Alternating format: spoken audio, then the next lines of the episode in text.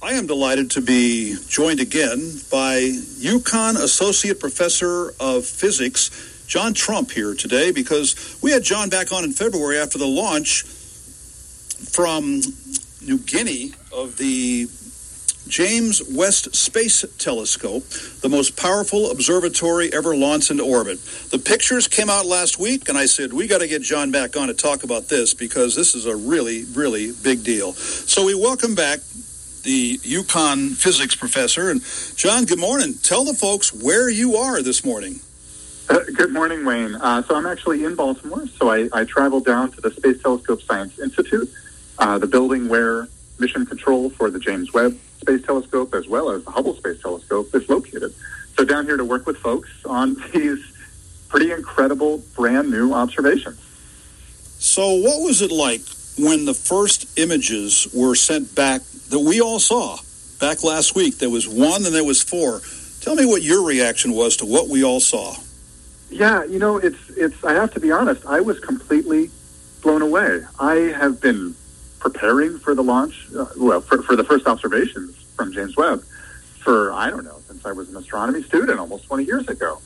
And you know, I, I've been writing proposals and thinking about what I'll do with the telescope and what we'll learn about the universe. And then I saw the first images, and it was more than I could have imagined. I, just about just about everything uh, was better than I expected. The the depth of the images, the clarity of the images, particularly when you put them next to Hubble images, you really see how uh, how how the kind of new window on the universe that we get from the James Webb Space Telescope. It's pretty incredible. I was just completely blown away.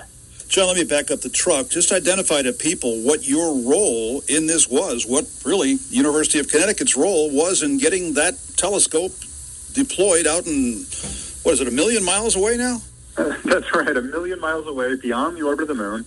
Yeah, so I, am part of uh, some of the early release science observations. So, uh, along with about 11 colleagues, we put in a proposal five years ago saying we'd like to use to, to use James Webb for some of the very first looks at our universe, right? For some of the very first observations, you know, once so it had to launch, right? Then it took three weeks to get a million miles away beyond the orbit of the moon. Then it had to unfold.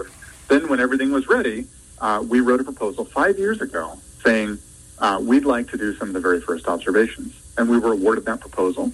Um, and so here we are, you know, with some of these uh, very new completely game changing observations of our universe. It looks like so far everything has gone perfectly. Is that true? Have there been any snags? You know, it's amazing. Um, everything has not just gone very well, right, but better than expected.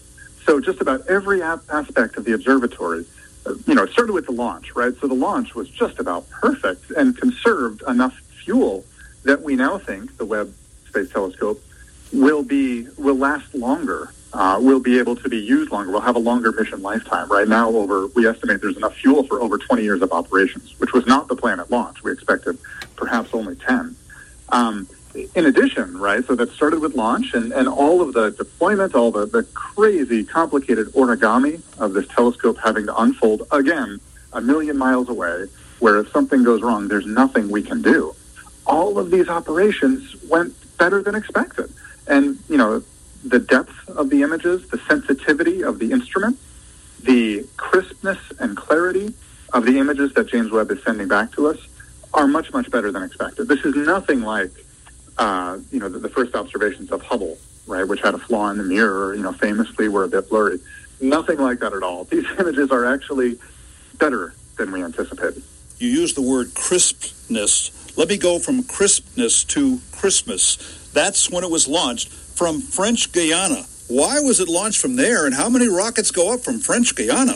yeah, so it, it, was quite a Christmas, uh, certainly for the world's astronomers. Maybe, I, I, like to think, for everybody who cares about space, but I think it's most of us. Yeah, so uh, the Webb Space Telescope is a collaboration of NASA, but also the European Space Agency and also the Canadian Space Agency, and then international partners around the world.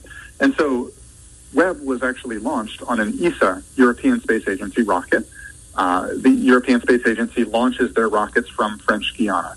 It's more convenient to launch rockets. Uh, it, it's more efficient to launch rockets closer to the equator, which of course is why NASA likes to launch rockets uh, from Cape Kennedy in Florida. Tell me about the importance after the launch, a couple of days after the launch, to deploy the sun shield. If that doesn't deploy, you got problems. That's right. Yeah. So I have to say, watching the launch, following you know every step of the way as the telescope unfolded for those first three weeks after launch, I was terrified.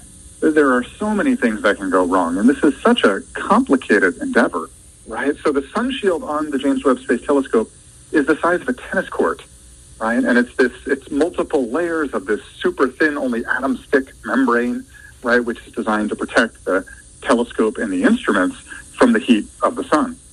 And all of this, right, the, the tensioning of the sunshade expanding from, you know, a tiny folded up little thing in the nose cone of a rocket, right? Extending all the way out to the size of a tennis court. The unfurling of the mirror, which was also folded up, right? This gold plated beryllium mirror, uh, which is 20 feet in diameter, six and a half meters in diameter. Uh, you know, this had to unfold. A secondary mirror had to unfurl out on a boom. This, all of this, all of this, anything that had gone wrong, that would have been it, right? We would have had this $10 billion space junk sitting out there at a million miles away. But no, everything worked. Uh, everything unfolded properly. And now we have the rewards, right? These magnificent, magnificent images of our universe. So, Jon, it's a million miles away. Is it all on pre programmed automation now? Is there anything the people, well, where you are, Mission Control, can do at this point to give it orders from so far away? Yeah, so um, much of it is automated, but you know there are folks uh, actually 24 hours a day uh, relaying information to and from the observatory, right? So uh, certainly we're watching out for for problems. I, I'd say the biggest risk now, now that we've to be very very clear, the observatory has retired most of the most dangerous risks, right?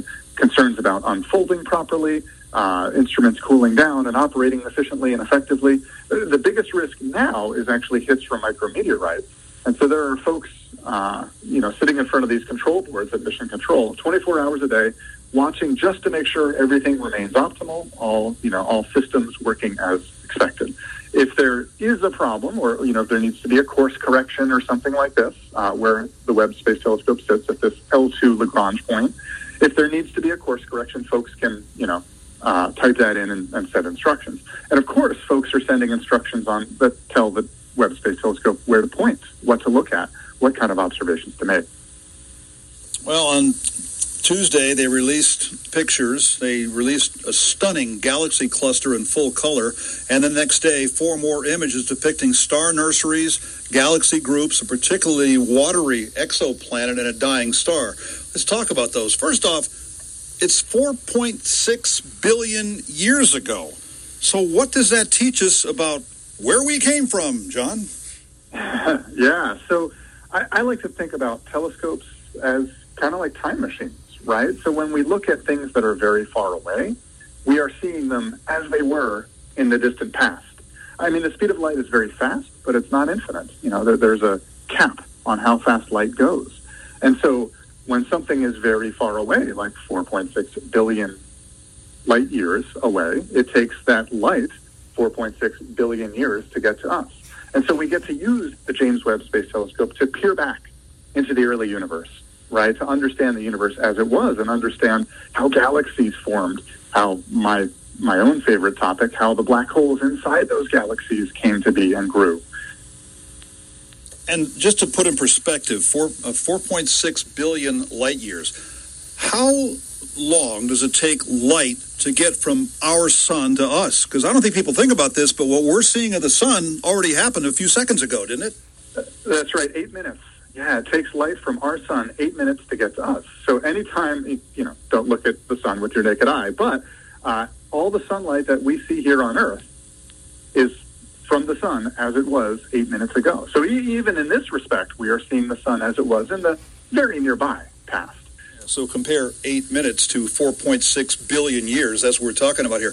One of the images released on Tuesday wasn't a photograph of a celestial body at all. It was a graph that showed the measurement of water content in the atmosphere of a giant exoplanet dubbed WASP 96b. You can talk about why they called it 96B if you want, but I think that the, the story here is the fact that they found water content out there in outer space. That's big news. it's, it's huge news. This was one of my favorite of the. Well, this this might have been my favorite. It, it's hard to pick, you know, of these beautiful images, these beautiful beautiful observation releases. You know, it's almost like like trying to pick a favorite child. But the water vapor detection was amazing. Yeah, so so this is the actual this is the kind of Webb Space Telescope observation that I'm most excited about.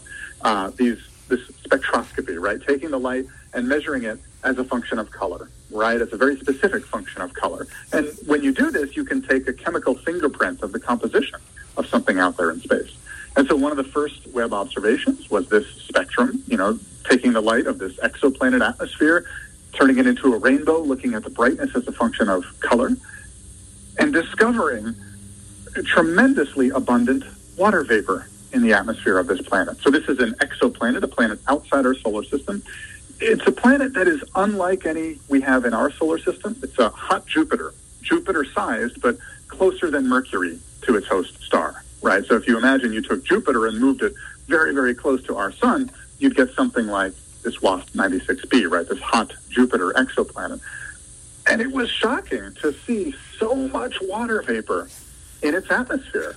Now, you know, I don't think that there could not be life as we know it here on Earth on WASP 96b, despite the presence of water.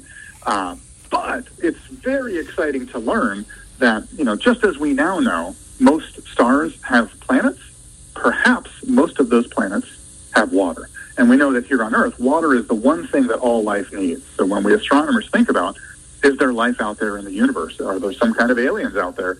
We tend to look for water. And here we found it in the very first exoplanet that we looked for it with, with James Webb. Phone, home. What does a black hole look like with the definition you're getting from the James Webb telescope? Is it like a black screen, or how do you know there's something in that black hole? Yeah, so so this is the area of my research. I'm particularly interested in this chicken or egg problem of you know which comes first, the first galaxies or the black holes within them. We know that every galaxy has one of these black holes down in the center.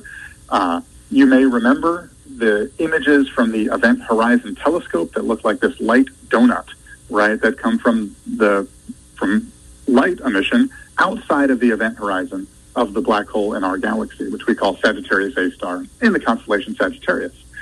So these black holes, when we see them, they are much too, they're only like solar system sized, right? So they're very small, actually, uh, even in the centers of galaxies, even when they weigh millions to billions of times the mass of the sun.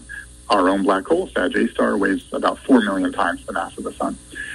And so we can't actually resolve them directly using a telescope like James Webb. Um, it actually takes a planet sized array of telescopes like the Event Horizon Telescope. And even then, we can only see two, right? This Sagittarius A star in our galaxy and another one called M87. And so what we do is we actually look for the signature of matter as it's on its way falling into the black hole. Once that matter hits this thing we call the event horizon, we can no longer see it. Light cannot escape. But as long as it's above that limit, it actually loses tremendous amounts of energy as it falls in and glows quite brightly. And some of these supermassive black holes can outshine their galaxies, especially if they're eating lots and lots of stuff and lots and lots of stuff is falling onto them. Until it hits that event horizon, it can actually glow quite brightly. And so that's how I'm that's how I'm planning to use Webb to search for the first black holes in our universe. There were more than 100 proposals submitted. Only 13 were chosen to be part of the early release phase, including two separate proposals involving UConn researchers. You, and you want to put in a good word for your fellow assistant professor of physics, Kate Whitaker? Yeah, so uh, Kate Whitaker actually, uh, you know, was at UConn when she was aware of this proposal. She's since moved on to her alma mater at UMass. But I have to say, it, it's kind of amazing. You know, UConn didn't have uh, uh large astronomy research program, and they hired a, a, block of three of us all at once six years ago. Um, me and Kate Whitaker and Cara Battersby, uh, all faculty in the department. And since then, we've hired two more astronomers, and it, has been quite exciting growing this new program um, and building this. And I have to say, we've we've you know been fortunate. We've had lots of success. We've had our students write proposals and actually drive Hubble. I think in 2019, our students, our PhD students, drove Hubble, told you know, gave Hubble the instructions of what to observe for an entire week of the 52 week year. And so we, we've, you know, we're really uh, hitting the ground running, I think, with our new program. Uh, it's a very exciting time studying astrophysics at UConn. You know, Jon, I remember when I was in school, we were taught that Saturn has rings. But now we're seeing that Jupiter has rings? Yeah, that's right. That's right. So, you know, the rings of Saturn are certainly more dense, uh, more of them, more visibly apparent if you look up with a telescope. I have to say, Saturn's rings are one of my favorite things to see when I'm looking through a small telescope. Uh, but yeah, Jupiter has rings as well. You know, these, these gas giant planets, uh, Uranus has rings, Neptune, a very, very faint one. Um, but these gas giant planets, these Jovian planets, are common in that they have rings, they have lots and lots of moons. We think this is from uh, the way the solar system formed, right? We've got these inner rocky planets, these outer gas giant planets. That's right. Does the James Webb Space Telescope stay in a stationary position? I don't think you can call it an orbit, maybe you can, or does it keep getting farther from Earth? Yeah, so the James Webb Space Telescope, again, a million miles away, out beyond where the moon is, actually orbits the sun. So it's it is in a, a semi-stable orbit, and I'll get into that in a moment. Uh, but actually orbiting the sun and then tugged on by the Earth. So you know, normally something further away, like Mars, for example, orbits the sun more slowly. In the case of Webb, it orbits the sun, but is tugged on a little bit by the gravity of the Earth, and so actually orbits with the same period of a year that we do. Now I say semi-stable because this it's it's sort of like the top of the hill, right? The the orbital L2 Lagrange point where the James Webb Space Telescope sits. And so if you're rolling a ball up a hill, right, you have to balance it very precisely on the top for it to be in, in a stable location. You know, if the ball falls one way or the other, for example, from the wind, then you have to push it back up with, you know, a little bit of effort. And James Webb is much like this. And so it's constantly being buffeted actually by the solar wind, you know, not by the kind of wind we'd have from weather here, but by the solar wind. And so it actually sits just below the top of the hill, being buffeted by the solar wind. And so it does need to use a little bit of fuel to stay where it is at that, you know, L2 Lagrange point, a million miles away. When I wrote to Jon last week, seeing if we can get him on to talk about this major news event from last week and beyond, the James Webb Space Telescope, I said, You must be pretty giddy. And he basically said, Oh, I'm more than giddy. This thing has worked so well. I'm so happy. And Jon, I'm really glad we could have you back to talk about it. And maybe we'll get you back down the road when there's more things going on with the James Webb. Thank you very much. Well, thank you, Wayne. It's been a pleasure to be here. You bet. Jon Trump, Associate Professor in the Department of Physics at the University of Connecticut on 14 WILI Willimantic and 95.3 FM.